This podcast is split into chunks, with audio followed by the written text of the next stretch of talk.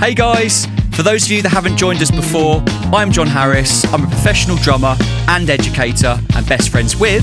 Me, Ben Jones. I am a professional bassist and educator, and over the last 15 years, we've been working, laughing, and living together, navigating the ups and downs of teaching in higher education and having a jolly old time in the UK music industry.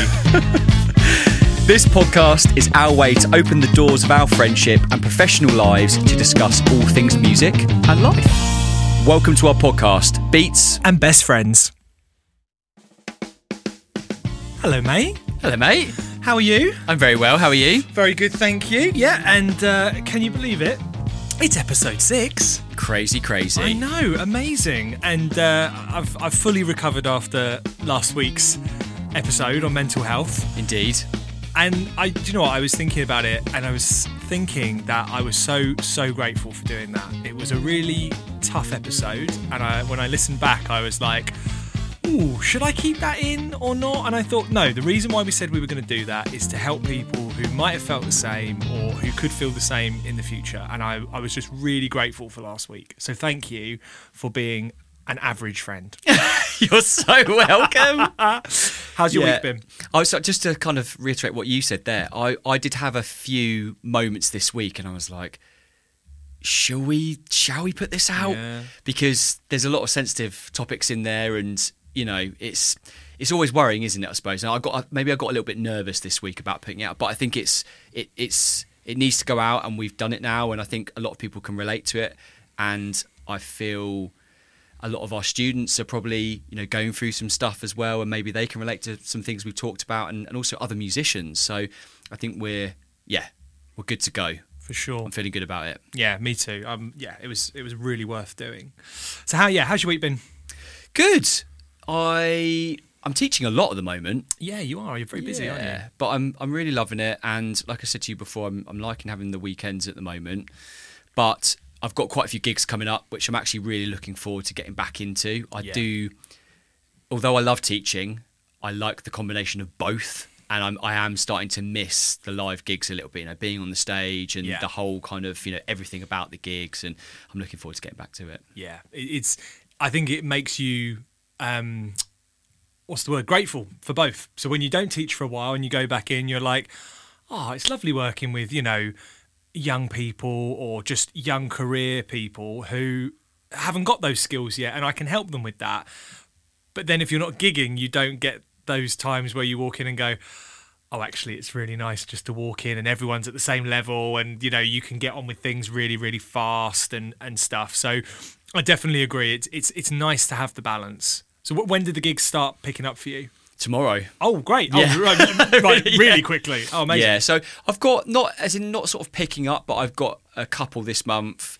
Next month gets a little busier, and basically then it starts getting busier and busier. And I'm starting to kind of see, you know, the sort of last minute calls and stuff come in where people are like, you know, I need someone for a gig. Yeah.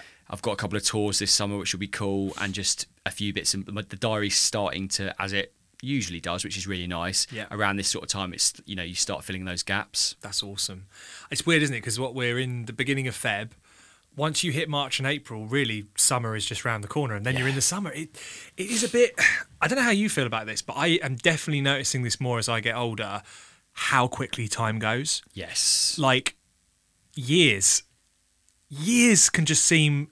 I mean, I think COVID made the whole thing a bit stranger because those two years, what were they? It was almost like a black hole of memory. But you know, I was thinking, oh, you know, December, Christmas, that was only a few months ago. But now, like uh, February, and then it'll be March and then April, and then suddenly you're in summer again. And it's, I think it's important to take some time and stop and go, hang on a minute, appreciate it. This is all good, but it does get a lot quicker as you get older. But you know, there are good things as well, for sure. Definitely. I think it's when when your friends start having kids. So um, some of mine and uh, mine and Claire's friends, I've got two kids. Yeah. And they're now, you know, like sort of getting older, and it's happening so quickly. And you, Yeah. you see a picture of them from a couple of years ago. And you're like, oh my god, that was like two years ago. Yeah. It's, go, it's starting to go really quickly. They're getting like you know growing up far too fast. and like one to three, let's say you saw them at one, but then you see them again three, just different. It's like a different human. So those years are crazy as well. Yeah, it's it's a funny old world. It's a funny old world, but um, we're very very happy to be in it. yeah, yeah. I'm feeling. I'm feeling good. I'm feeling these sessions every week doing the podcast make me so happy. Feeling good about this year. Really excited to launch behind the beat. We've just recorded our. Well, we're just about to record our intro music to Yeah. the to the to podcast. the podcast. The music, so you will have heard at the start of this podcast, because obviously we've released it later than we did it.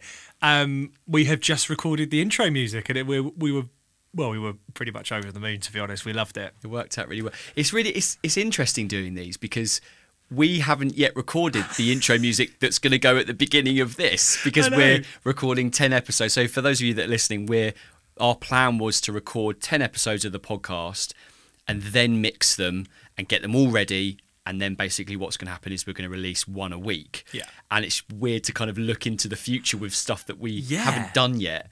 Um, but I'm I'm really looking for the the intro music. So what we've done is we we set the the tempo at 105 BPM and it's so weird because we've realized that the intro is almost exactly 16 bars and we completely freestyled that Yeah. speech for the intro. Yeah, we we wrote out uh, like a, a bit of a script, and then we just spoke it.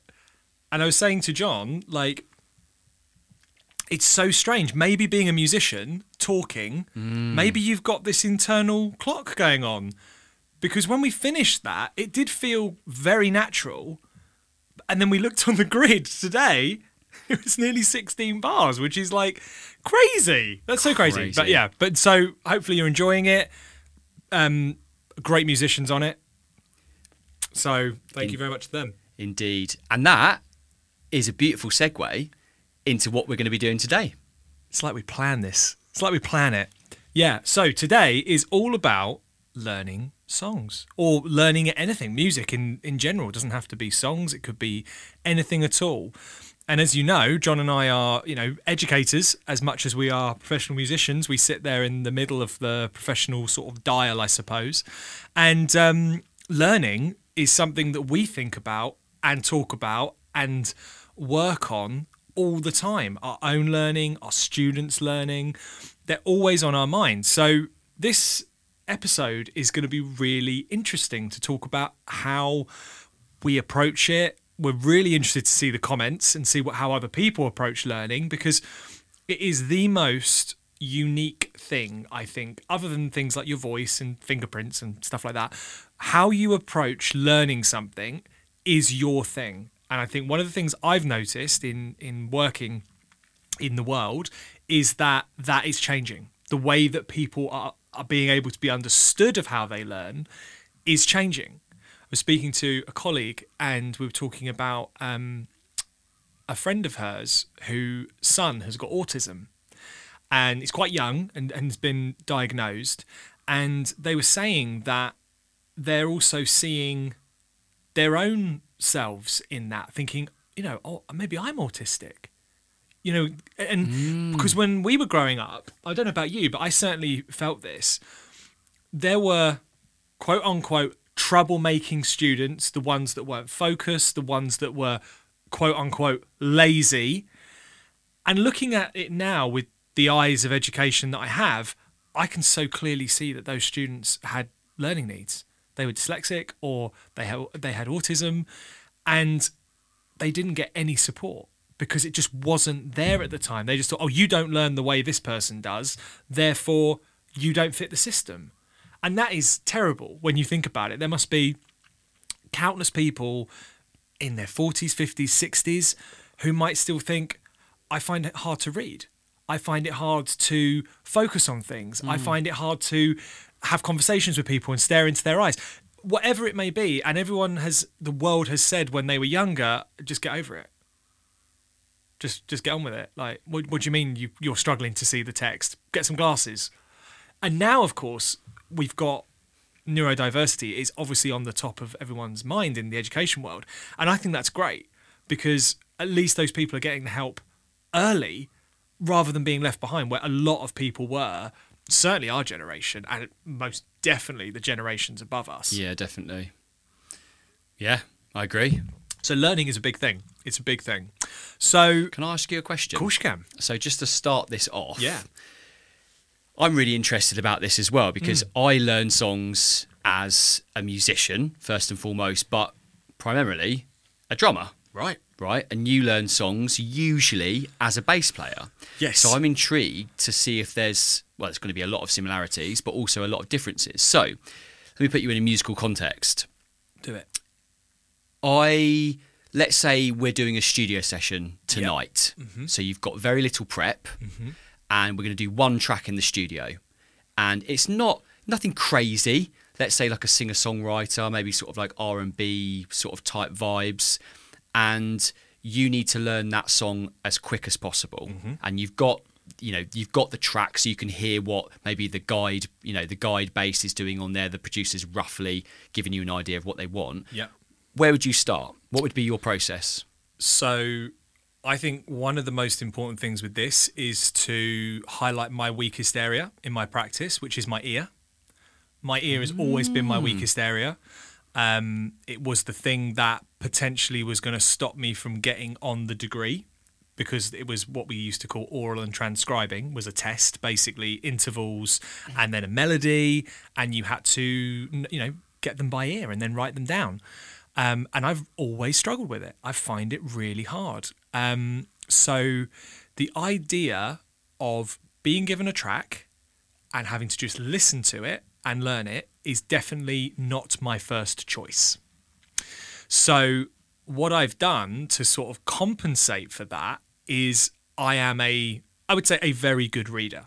So Okay. I can read and I'm very good at building my own charts and using Sibelius and notation software. So what I would probably do is let's say a semi decent amount of time. Let's say I had half a day. So let's say, you know, you gave it to me at lunchtime and we were recording at six. I would go in and I would first of all listen to the track maybe let's say three times. And on each time i would just write down what i'm hearing. So structure obviously really important because that's one of the most annoying things when you get wrong is just not knowing that sections are coming up. Um, i would find the key so i've got some harmonic reference because obviously that's really important for my ideas um, even if i'm copying another bass line i still want to obviously know the key and know where it could be coming from and then I would also look for specific things on the track or the demo that are ear catching, that sound like they have been put there for a specific reason. Yeah. Fills, Yeah. uh, articulation, slides, things like that. Tone, what it sounds like on the guide track. So once I've kind of got my mind around that, so what's that? Let's say three and a half minutes. We like just over ten minutes listening to it. I'd get into the nitty gritty. So what I tend to do is I have a headphone amp, or if I haven't got my interface with me, I'll have my headphone amp, and I just pop it in one ear in, and I put the track in the other ear, and I listen to it and start working out where the, the bass movement is. My ear is not good enough to pick out chords out of nowhere. Once I have the bass notes, my theory is good enough to start filling in the gap. So I'm like, oh, that's an A chord. That's sorry, an A bass note. And then I can think, oh, well, within the key, let's say we're in the key of G, then, oh, I know A is the two, A minor, and then I can start to sort of find them. But I treat it like, um, what's it? What's that game? Cluedo. You know, when you have to guess who the murderer is. I'm like, oh, well, let's do a process of elimination. Yeah. What isn't it? What isn't this chord? Is it sort of what we'd say diatonic? Is it within the key? So I start sort of going through an elimination process. And this could happen, I'm talking, you know, 10, 15 seconds, just playing notes around over the track. Once I've established that, I will then go, right, let's get into the nitty gritty of it. Let's listen to the rhythms. Let's start picking out some of this bass line. And let's be honest, most bass lines are usually quite repetitive. Once you've got the kind of framework of it, you're the doorway of the track, you're already inside it. So then I go through the detail. So I would say that's my process. Once it is um, to the point where I could play it through, I would say 80% comfortably. I will then go to Sibelius and notate the whole thing out because I can do that very quickly because I have a bit of a trouble with memory. And what I'll do is I'll go in and I'll be I can play it and then I'll go off and I'll get on the train to the studio and it's gone. And I'm like, but if I can open up my iPad and there it is on a chart, great. It's back in my mind. So that that's my main things because I would love and I mean if I could if I could change one thing about myself as a, professional skill set, it would be improving my ear. And I know you can do it, and everyone's going, "Oh, just improve your ear, come on!" Like, I know, I know, I know, but you got to pick your battles when you have the time of we have, and you have to. Mm-hmm. You can't do everything. So I worked on reading a while ago and charting, and that's my that's my skill. I would love to get better at my ear. It is getting better, and the only reason it's getting better is because I started to learn keyboards. Yes, you've been playing a lot of keys Been recently. playing a lot of keys recently, and obviously, as a bassist, reading bass clef exclusively, really my whole life. Reading treble clef has been really interesting, but it's helped immensely. So yeah, that in a nutshell would be my process. Nice. What about you? So there's a lot of similarities there, but I so I'm different in a few ways. I've got quite. I- like to see things visually. So Me too. Yeah, That's where the charting comes in. there we go. Almost like a um. I don't know about you, but I get this. So when I've got a chart, especially when I've written it, because it's kind of my thing. When I play, it's almost like a banner is moving in my head of the chart, and I see the notes coming up. Do Me you too. get that? Me too. But also, We should be friends. we should be friends. but so I, that's I, I like to kind of for the structure. I like to write it out. I like to see a visual representation of the song because then what I kind of do is then I can start creating parts based on the different sections. So, for example, let's say verse eight bars, chorus sixteen bars. Because I can see it in front of me, I'm like, right. I can almost start feeling what it, it's going to feel like. I know exactly so what you mean. I've got like eight bars for the verse. I'm like, right, okay, I can write a part to that in a minute. I know that the chorus is going to be double the length of the verse. So I'm like, okay, I can see this almost this journey through the track and I can start creating parts depending on that journey. If I've got the time, I do like to fully transcribe my, my grooves, Yeah. but also my ear is probably one of my strongest things. Great. So it's a little bit different. And I I actually I'm good at listening to drum grooves Yeah. and sort of memorizing them, but I'm actually all, like, really good at the sort of the harmony and sort of singing a lot of the sort of harmony in the yes, song. you are. That's a very So good point. some really weird for some, I don't know why, but I think maybe because of the the backing vocals that I do. But I for most solos Yeah. in songs, I could probably sing them back to you note for note. Yeah. So like some of the John Mayer solos, I, I just I know them and I don't know why it sticks, but it does. So when I'm going through, I do base a lot of the sections on the harmony and and and some of the melody in the song. So I'll go through, structure it out, and then I'll kind of work on some of the grooves and basically get the sort of the bare bones. So where the backbeat's going to be, Yeah. where the kick drum's going to sit with maybe the bass. Um, then I'll maybe start working on how I can adapt those sections. So, for example, is there going to be a lift in the groove when it goes to the Yeah. chorus? Mm-hmm. What am I going to do for the bridge, etc., etc. And then the last kind of little bits is maybe deciding, you know, what sort of drums I'm going to bring to the session, Yeah. the fills that I might do, whether I'm going to do shakers and percussion overdubs. So it's like the like you say the nitty gritty. But mine is if I've got the time, definitely write down the structure. So I've got it there, and then you know if there's any like hits or anything, Yeah. just notate those, and then it's the groove process, and then it's for me. It's it's learning the rest of the track if I've got the time, like learning the what the bass is doing, So trying true. to sing the guitar, trying to sing the vocal melody, and almost learn some of the vocals so I've got those cues. That is so interesting, and yeah, I you've just reminded me of so many things. But the thing you just said there about learning uh, bass things, vocal things, this is I suppose this is still learning. It's, it's a little bit more like writing your own parts. But I used to think that you know bass fills, I'll come up with a great bass fill, and it's like that's my job. I'll do that. We can have a whole thing about fills against groove. Maybe that's a future episode.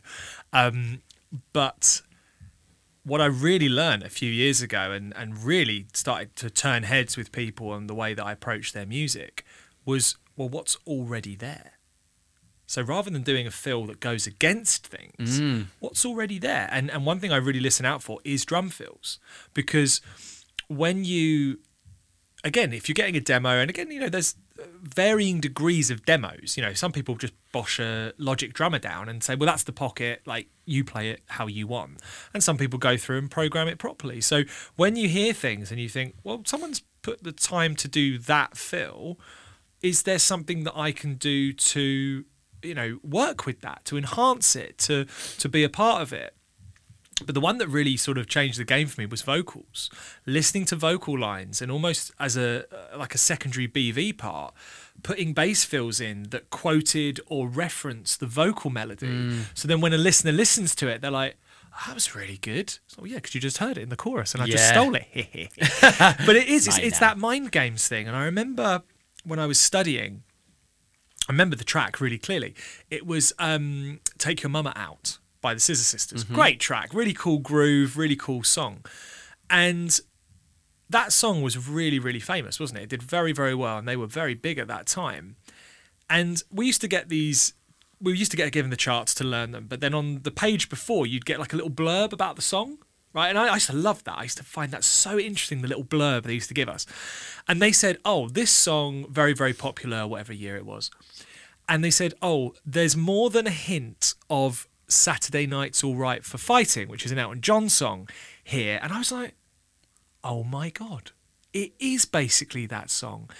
And then that opened this door of thinking, when you hear things that are re- when things get very popular, there's usually a hint of something familiar there. And I think when we start to learn songs, one thing that I've really picked up on is there's so much repetition in a good way.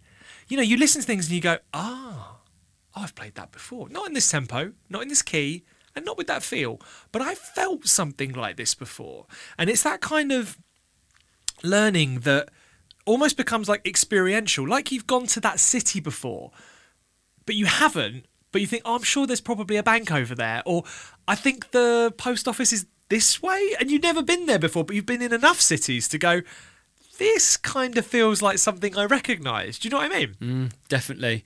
I think as well. So we were doing this interesting exercise with um, some of my drummers today, and talking about sort of ideas. Yeah. We were learning this song. Basically, the question I just asked you. Yeah. So they've got a session tonight. They haven't got very uh, very much time to learn it. They've got to kind of pick out some ideas quick. And the thing that some of them kind of struggled with was picking an idea and sticking to it Oh my god, yeah. there were so many ideas that came out and when they settled on you know something that was rep, you know repetitive Yeah. and an idea and a theme it worked but when it kept changing it's almost like you're distracting the listener's ear Totally. do you know what i mean Totally. And you've just opened like the biggest can of worms, which is why is it so hard to put an idea down? Mm. Well, I think for our younger students and our younger career students, it's, well, that's you. You're making a statement about what you think this music should be. And I think there's a lot of fear around that. Yeah. Like, but what if it isn't good enough? What if it isn't perfect? Um, spoiler alert, it will never be perfect and it shouldn't be perfect. And I think we're going to talk about this later on in the episode, but there is this thing about you've got to put something down to start. How are you going to grow this groove? How are you going to grow this arrangement if you don't just put that first thing down? Like you said, let's just hear a kick and snare pattern. Is it a, is it a backbeat? Okay, well let's work with that. But it, it is tricky, isn't it? Because I know for a fact that when I learn stuff, I'll just start playing. I'm not afraid, like, oh, that was horrible. Okay, whatever. But I need to, I need to get into the try. I need to get some stuff happening because time's ticking. times are ticking You know? it's funny isn't it when i if i do instagram videos or if i'm recording for I, I don't know for a session or for an artist that they send stuff over to me I mean, you you do not want to hear my first couple of takes Exactly. because they're awful. Because I'm figuring stuff out, but I'm playing. Yeah. I'm trying to figure out ideas. Uh, Usually, if I get sent a track over, I'll basically I'll, I'll do what I just said and kind of you know roughly write out the structure so I've got some idea, and then I will literally just play the track on loop and record it, and then listen back and go, oh, that actually worked really well, or that definitely doesn't work. Let's take that out. Yeah. Make a few notes. You know, go back to the drawing board and then basically pick up the best ideas and then put them together, and then you've got yourself a track. But if you never try, you're never going to know. and this is the thing about craft and we talk about this a lot on the program and I'm, I'm working with my students on this all the time in order to improve you have to fail it is the only thing that is guaranteed to be needed to improve is failure. You cannot improve if you're not ready to fail. It's as simple as that. I got a question based on what you said because it made me think of something. What do you find harder to commit to saying that's the take? Your own compositions on Instagram when you're doing your own arrangements or someone else's track? Oh, I know. Quite happy with that one.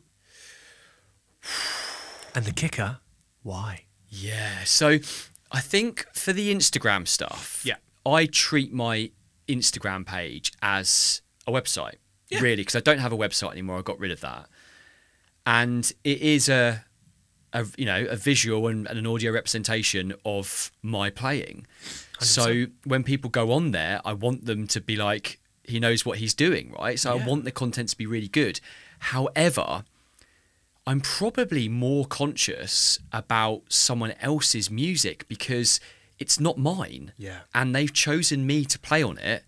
And I want them to be really impressed. And also, I feel like I'm, you know, I've got a, a lot of kind of, you know, responsibility in my hands Yeah. because I'm playing on someone else's record, you know, someone else's baby. Yeah. So I'd say probably more on someone else's stuff. That's really cool. Can you think about a time where you've really struggled to make and say, okay, this is what we're going to play, or I'm going to play? Can you think of like any tracks that really stumped you, or any artists where you thought, I'm just, I can't find what I'm happy with? Yeah. There's there was one session I did years ago and the track was so ambiguous Ah, and so free. I just I, I literally I, I think I stood there for about an hour and just didn't do anything and I was like I don't know what to do.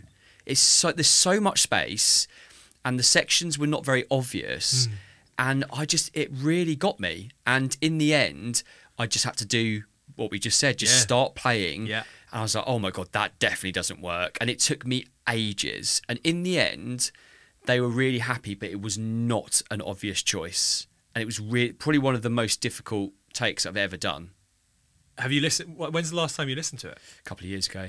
Did anything change when you listened to it again? Did you were you like proud of it? Did you think, oh, actually, that's something that I would never have played, and I'm kind of like it now? Or Yeah, I think so. We did a lot of percussion overdubs as well, Oh, which filled in the space. That really helped. It was like, I is this going to work with just drums? And I think the answer was probably no. So we did a lot of percussion over the top, and it, it, it really worked. I'm still quite happy with it now. I have to, I'll have to get you tracks. If, if, if I find it, that. I'll put it in the. Um, I'll put a link, I'll put it in the show notes or something. that'd be wicked. Man. I'm sure people would love to hear that. What about you? Um. Oh, yeah, loads. It's really hard because bass is a funny instrument, right? Because if I change the bass note, it changes all the harmony. That's the truth. The bass, if if I'm the lowest sounding instrument in the ensemble, and most often than not, it's bass. You could have left hand keys, but usually we sit just below that. So I can make or break other people's ideas as well. And this is why when you have a clanger of a bass note, it feels like the world is ending because not only is the bass playing the wrong note, but it now makes all of the other harmony on top top of it totally wrong, which is why it's hilarious when it happens. Um, but yeah, so that's a big thing for me. So I have this massive conundrum, and I'm still going over it in my head. It's definitely getting better with age. Playing for the song, balancing, playing for your ego, balancing, Yeah. wanting to do something bold, wanting to be yourself. And I mean, I'm so grateful that I got into working with songwriters because it gave me a whole new appreciation for, for writing parts. And I think it's moving away from bass as well has also really helped this. But sometimes you hear, let's say, a classic kind of thing, an acoustic guitar demo. And I'm going to put the bass line on. Do you get stuck in the strumming pattern and then start wanting to sort of like make it, you know, that energy? Do you go the other side and say, well, if they're going ching, ching, ching, ching, ching, should I just go bow? Do you know what I mean? And, Yeah. and, and things like that. And it's like you start to have these moments where, as a bassist, everything you do affects everybody. So it's like, it's like, um, was it the butterfly effect when you go back in time and if you like move a tree like you know hitler's still alive or something it's those sort of things so you're like oh my god Oh, like got to be careful great. about what you do so that thought of like okay well this is this is a statement but what i have definitely learned more more often now recently is that if I put myself in the mindset of the track, which is why I always ask for the lyrics. Whenever I work Yeah, with nice. someone for a song, I want to read their lyrics because what their words are saying is going to change the way I approach what I play. And again, working with songwriters has made that happen because you know, lyrics are that's what they wanted to say. This is this is the character of the song. And sometimes I've read lyrics and I've gone, "Oh, okay. No, I won't put a fill there. That's that's really inappropriate." And actually, how can I get out of the way of this and actually just enhance what's there? Maybe what the bass needs is just nothing. I mean, one of the best things I ever got told in a studio was you've just played exactly what was right for the track and I didn't play anything. Yeah, nice. And I was like, Job done. oh, okay. And I was like, okay, that really, really helps. And I remember a quote from um, Donald Duck Dunn, very famous bass player from the Stax period, and lots of other things, Blues Brothers and stuff like that. Amazing player, very famous bass lines. I mean, the one that everyone will know would be um, "Sitting on the Dock of the Bay," Yeah, one of of the most famous ones. And he said, whenever I went into the studio, I would play and then I would go sit in the control room with whoever it was, and he'd say to himself, Right, I will play 50% less, and then that track will be ready. And you just think, and that's why you had the career you did, because you were able to get your ego out of the way and you were able to just deliver. And at the same time as delivering, uh, you know, deliver some iconic bass lines as well, which, let's face it, are so simple. Boom, boom, boom, boom, boom. You just hear that and you're like. You're there. and you think he could have gone busier, he could have gone more notes, but instead he was like, no, that's that's what's needed. So I really struggle with that. And but I love the struggle. I love that feeling of when you get one idea and you're like, oh, that was good. Oh, oh, okay. There we go. We're in. And then, of course, it gets into that kind of really exciting time where you start trying stuff. But yeah, I really struggle. It's usually with songwriting stuff. Interesting. Yeah. Um, so I want to move on to kind of the the next thing that we've got written down Hmm. here, which is the challenges, and Yeah. I'd like to start off. So myself and Ben teach uh, a class at ICMP called LPW, and it's live performance workshop. Yep. And basically, all the instruments, each uh, instrument specific, get the same track, and then they come together once a week and they play that track together. And it was really interesting. We we did a we did um what was the song called this week? Randy Crawford. You Might Need somebody. You Might. Need Somebody. What a one one of the best songs ever. Jeff Porcaro on drums, just Yeah. ridiculous. Amazing track. And I think what some of the students really struggled with, and they, you know, they voiced this to me, was that they've learnt their own part, Yeah. but then haven't maybe had the time or taken the time to listen to some of the other parts. And a lot of them got up and played, but then was like, oh, it's it's really different to playing t- along to the track. And but it is because Totally. there's you know we didn't have a horn section. There's you know it's it's stripped back a little bit, and I feel like when you're learning a song, if you have the time, it's really good to learn your part, but then try and learn the other parts as well. So one, you've got some indication of what's going on around you, but two, you've got sort of a, a bit of a reference there as well, right? Yeah. And I feel sometimes maybe with sort of younger students or maybe you know people that haven't had as much experience as professional musicians, is they learn their part and then that's like right, it's done. Yeah. And then when they get onto a gig and all they know is their part, they come into a little bit of trouble because Yeah. they're a- they're almost a little bit lost. Because Totally. when you start playing, if is it, all you know is your part, and you just know roughly know the song, sometimes the structure's maybe not what you thought it was, and if you haven't got an indication of what it, you know is going on around you, it can be really tricky. Totally. Insert Star Wars quote here. Good against remote is one thing. Good against the living is something else. Oh. Han Solo. Um, Han It's true. It's so true though. It is. It is that thing where you. It's theory against practice, isn't it? It's that classic age-old thing, and I think you're so right about that. And again, this has definitely come with age and experience and discipline because you do, you grow older and, and wiser within your craft. But I think learning a song, 60%, I'm going to go with 60, I think it could even be less, is your part. Yeah. Let's say the bare minimum of learning a song is your part because you have to be able to deliver your part. Of course you do. But if you know a song, you know it, you know everyone's part. I mean, maybe not everyone's part, but you know enough of the other instruments to be able to go, oh, the vocalist is singing verse two, but we're in verse three. Exactly. So maybe we should not be on that. Like, Yeah. but of course, but I've learned the part. I'm playing the part, and it's like, yeah, but you're playing the wrong part now. And music isn't always existing on this grid of like it's the way we prepped it. Some of the most amazing things you'll ever play as a musician are totally off the cuff Yeah. and come from mistakes and moments where you go, well, that was quite cool. I like going to that section there early. And I think with the students, you're absolutely right. It is this kind of, well, I've learned my part. And it's like, yes, you have. And well done. And it sounds great Sounds amazing, yeah.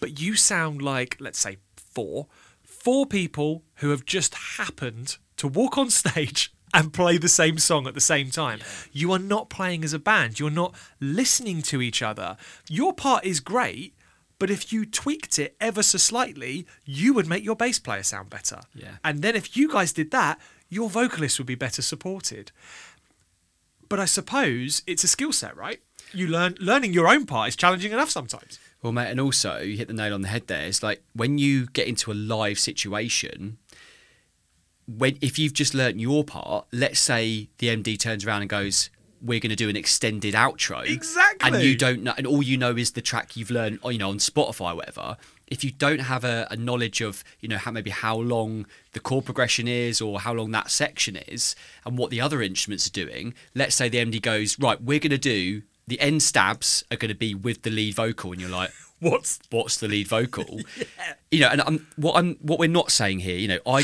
i don't know how to play bass i don't know how to play keys i don't play how to play uh, guitar i you know i can sing a little bit but i still have an idea of what the bass is doing like i could probably Yeah. sing you the bass line And there's the difference. You, you don't go. need to play those instruments. You don't need to go, okay, we'll play that drum fill then, Mr. Guitarist or whatever. No, you don't need that. But what you do need to be able to have is an awareness of Yeah. what's going on. You know, classic thing like, you know, we'll use You Might Need Somebody this week. There are so many hooks, Yeah. counter melodies, even in the first eight bars, there's so much stuff. And let's say, as a drummer, you focus on the Porcaro shuffle because let's face it, it is the beating heart of that song. But what about Lukather's guitar line? Mm-hmm. What about the keys little movements in the background? They will make you a better player, even if you could go, I don't know, you know, over the top of your drum part when That you're singing it. Thank you. I'm available for awful guitar renditions sung by a, a, a so crazy beautiful. person. But if you, let's say you're playing along, you got the shuffle together and you're really cooking on the shuffle. What if you could sing the guitar line over the top? What if your appreciation of the part was so deep now, you could sing that on top? You're just getting further and further into not only the track, but look at how much your craft would develop as a drummer to be able to just put the Porcaro Shuffle on autopilot and start singing guitar lines and harmonies. I mean, do you remember when you started to sing BVs and how quickly that developed for you? Like, you were like, oh, I don't know. Then you did it, and like, oh, that was all right. And now you love it. yeah And then there's not many drummers who who sing and do BVs. Not many. Not It's- enough. Yeah, and it's, and it's given me a greater appreciation for the song because I need to think about where the vocals sit in relation to what I'm doing on drums. And I, I almost, the drums are on autopilot now and I'm concentrating on what I'm doing vocally. Yeah. And I can also appreciate then what the lead singer is doing because I'm trying to blend with the lead singer. And it just, it, it helps me to feel more invested in the song, I think. And it's, it's, it's tricky and it took me a while, especially coordination side and kind of, Yeah. you know, getting that down. But I, I love it. I absolutely love it now. What's the because when I learned bass, I was you know obviously I said on a previous episode that I sang before I played bass. I actually learned bass and I suppose singing at the same time, so I didn't find it too hard to sing and play because they were both being learned at the same time. What was your biggest challenge doing BVs or any kind of vocals over the drum parts? Where Just- did it happen? Just the general coordination, uh, co- uh, coordination, yeah, Right. yeah. As in, With like the mouth and the limbs. yeah, and especially so. For example, I went and saw Anderson Paak, Right. At Come on. Ally Pally, right? Yeah. And some of the fills that he was doing over rapping, I was like, everyone was like, yeah, Anderson Paak. And I was at the back with my mouth open going, how the fuck is he doing that? It's ridiculous. Like these linear drum chops. Yeah. And then rapping at the same time in completely different rhythms. And then halfway through the song, he'd get up and run over to the other side of the stage and start singing. And I was like, this guy's a genius. Yeah. But for me, it's the it's the coordination because if it depends whereabouts in the song it is, but if the drums are doing something quite specific and quite difficult, and then you've got to sing a different counter rhythm over Oh, yeah. the top, that's tricky. But it's helped my coordination, and like I say. I have a new appreciation for, especially like Nick, for example. Yeah. So Nick is our, our best friend, Yeah, and. He's the singer and guitarist in our trio, and seeing what he can do on guitar and sing over the top. When I started doing it, I was like, "Oh, this shit's hard." and also, you know, him sort of like doing uh, harmonies Yeah. bet- between his solos on the guitar and his and his vocals. It's so impressive. And for me, I just used to watch him, and I was like, "Oh, okay, he's doing that." Yeah. and I would slow down the drum part and see where the vocals sat on top of Yeah, the drums. And I was it. like, oh, okay. And now, to be honest, I'm not being arrogant, it's just the truth. I just the drums I don't really think about them. I just I just can concentrate on the singing and I don't really struggle anymore with the coordinate uh, coordination of it. That was going to be my next question because when I've done it, I one has to go on autopilot. I can't Yeah, no. hold two things at the same Totally. time. So either the bass goes on autopilot or the vocals are going on autopilot because I cannot have moments where I'm like, hang on, what what's the note and what's the the, the, the Yeah. vocal note? So Mate, do you know sorry to interrupt. Yeah, no, go, go. Do you know what's really uh, helped me? Revelry. It's teaching. oh, teaching, Yeah. Ah. Because I have to play and, and talk, over the top. Yes, And like some of oh, that's so true. I've always found with teaching some of the drum grooves and rhythms that I have to teach, I can play. Yeah. When I've got to slow them down really slow and then go like one e and a two e and like you know one e and a two e and like Yeah. all that sort of stuff over the top yeah. and then talk to them. So right. And then introduce like we're going to start off with the kick, and then we're going to add Yeah. in the snare part, and then the, the hi hat step with the left foot, and then we're going to do these orchestrations, and then I'm talking over top. That for me, when I first started, was such a struggle.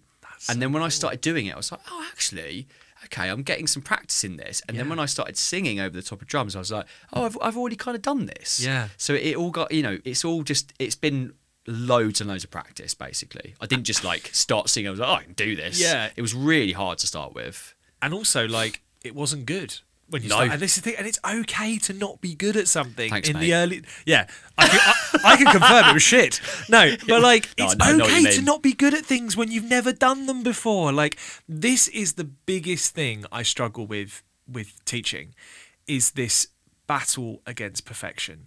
I'm like, so how do you think that went? Terrible. Okay. How many times have you done it? Never. It was the first time. What were you expecting? Were you expecting to walk in and be the greatest version of that song you've ever heard? Yeah. But what's really sad is, Jon, I think they are thinking it's going to be the great. I think they are putting that pressure on themselves. They're thinking, Yeah. I'm going to be Jeff Porcaro when I play this. Well, we this, when we did that yesterday, Jeff Porcaro, arguably one of the greatest drummers and probably the most recorded drummer of all time. Yeah. You know, just ridiculous. And a lot of our students are like 18. Yeah. And they sounded amazing. Yeah. And, you know, yes, 100%. they didn't sound like Jeff Porcaro, but uh, honestly, probably no one ever will. Yeah. And the pressure they put on themselves to learn this. And I was like, look, you've learnt this song so well. Yeah. And you've clearly prepped it. It's now just keep practicing because Jeff Porcaro is amazing and you're 18 years old. Give yourself a break. I know it is. It is definitely there. There is a bit of an epidemic on this of young people of this pressure to to deliver perfection, and I can say right now that Jon and I are both committed to going against that, and all of mm. our teaching practice is like, look, we're here to help.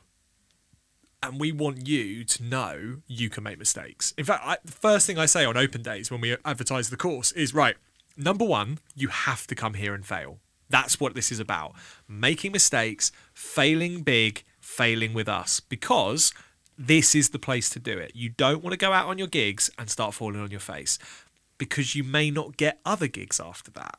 But when you're here, when you're learning, you should be making all those mistakes. And one of the things I say to students when we, we talk about this is I say, I want you to try this exercise.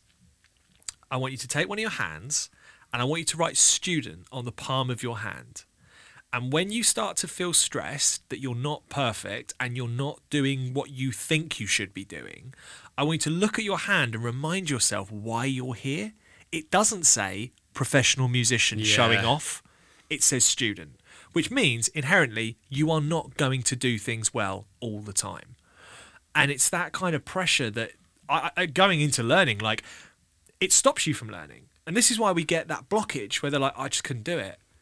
It's like, but what did you do? Mm. Oh, I just, it was too hard. But what does that mean? Like, when did you get to the point and go, I can't do this? Okay, it was then. Fine.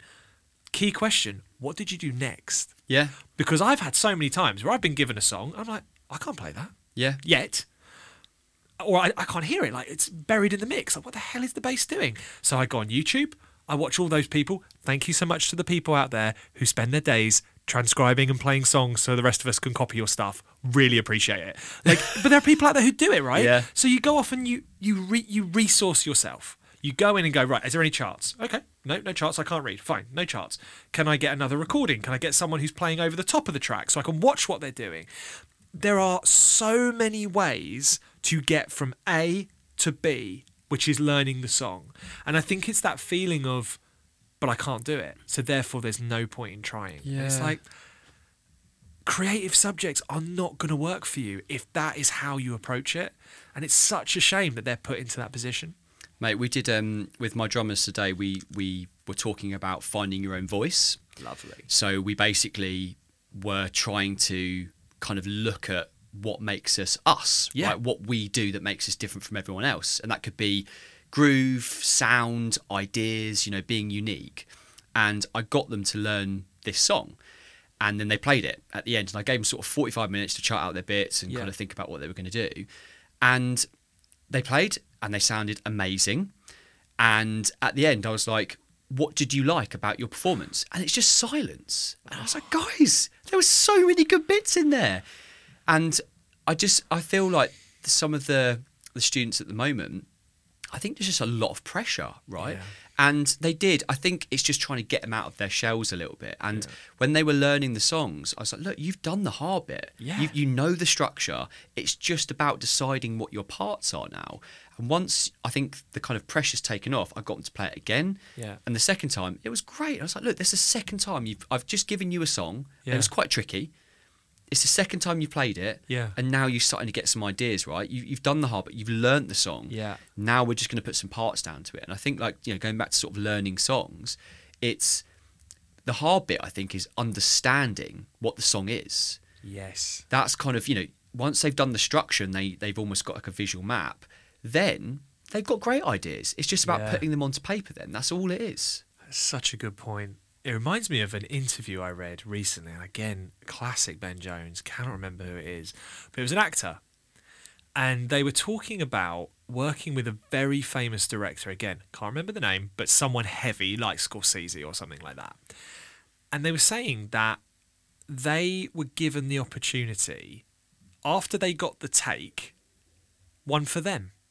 So they did the scene, hmm. and the director was really clear with them, right, I want you to do this, blah, blah, blah, blah, blah. So they did it. And then afterwards, they said to them, right, let's do another one. This one's for you. Just do what you would do. And they did it. And the director, more often than not, took their take than the one that they did under their direction Interesting. because the freedom and the lack of pressure brought out new ways of approaching the scene. And it got me thinking, I was like, there's something in that, one for you. Like, what if there wasn't any pressure? What would you play if you were the most comfortable thing? What if you were, what if I wasn't here? What would you play? Yeah. And breaking them out of that thing is really tough. But there's definitely something in that, and I think that what's really interesting is obviously we're going to have some students on later episodes. Maybe we will explore this with them as well and get their thoughts because you know we're both in our 30s and maybe we definitely don't have the the same mindset as a 20 year old and maybe there are things going on that we don't understand and we can we can understand more. But I mean, I'm, what a fascinating conversation. Again Yeah. no planning on this one. We literally said let's talk about learning songs. And i've learned so much about your practice which too. thoroughly enjoyed. What's your biggest takeaway from today? Well, I think kind of just to summarize really is if you're if you're listening to this and you, you know you struggle learning songs or maybe you're an absolute ninja and this is just kind of a different approach totally. i think just take your time and whether it's you just listen to the song and repeat fine but i think try and pick out you know more detail that maybe than you usually would. So let's say you just learn the drum part. Maybe from this you might take away that maybe it might be quite good to listen to the guitar part or what the bass is doing and start listening to maybe more of the full picture of the song rather than just your instrument specific part. And I think if everyone learns in different ways and whether that's slowing the song down there's loads of apps now that you can do Yeah, there's loads. loads of stuff on youtube where you can go and you know obviously we're doing the behind the beat stuff where you can go and look at these individual parts and i think as well when you're learning songs just remember why you're doing it you're doing it because you probably want to play those songs right? Because you'd enjoy to play them. So i think don't put so much pressure on yourself. And Yeah. if you're learning it for a professional situation or just you know playing in a you know a, a pub band or whatever you're doing Yeah. i think just remember why you're doing it. And the more you know about that song the more you're going to enjoy playing it live and the more you're going to understand it and the more you'll be able to relate to the people on stage with you someone get this kid a mic to drop. No, 100, mate, hundred percent. I just echo all of that. That's, that's really, really lovely. I think that's brilliant. And uh, do everyone listening, if you struggle with it, do those things that Jon just said because they will help. And let us know. We'd love to know how you get on with this stuff. Mate, it was it was really interesting, like from a drummer's point of view, listening to how you would approach it as a bass player, because you know predominantly, uh, us- I, you know, maybe I'm speaking for myself, but I think there's a lot of drummers out there that maybe theory is not their strongest, Potentially, yeah. you know, skill set. So it's interesting to see how you know a bass player or a guitarist or a keys player would approach learning the song, and it's there's a lot of similarities, but also you know quite a few differences as well you know where your start point is and what you look for during the song so that was really interesting to see how you approach it Definitely. I, I, I really, really enjoyed that. I think my final thought on this whole thing is basically be prepared for it to take time. Yeah. That's all it is. Like, you know, good things come with work and with effort. So take the pressure off yourself, let yourself make the mistakes, but learn from the mistakes. Ask yourself, what are you struggling with?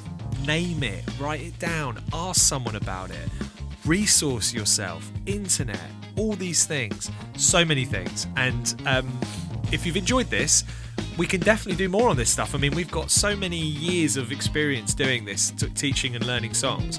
We'd love to talk more about it with you. So please leave a, you know any comments in there that you think, and we will very much look forward to seeing you next time. lovely stuff All right, guys, take care. take care bye.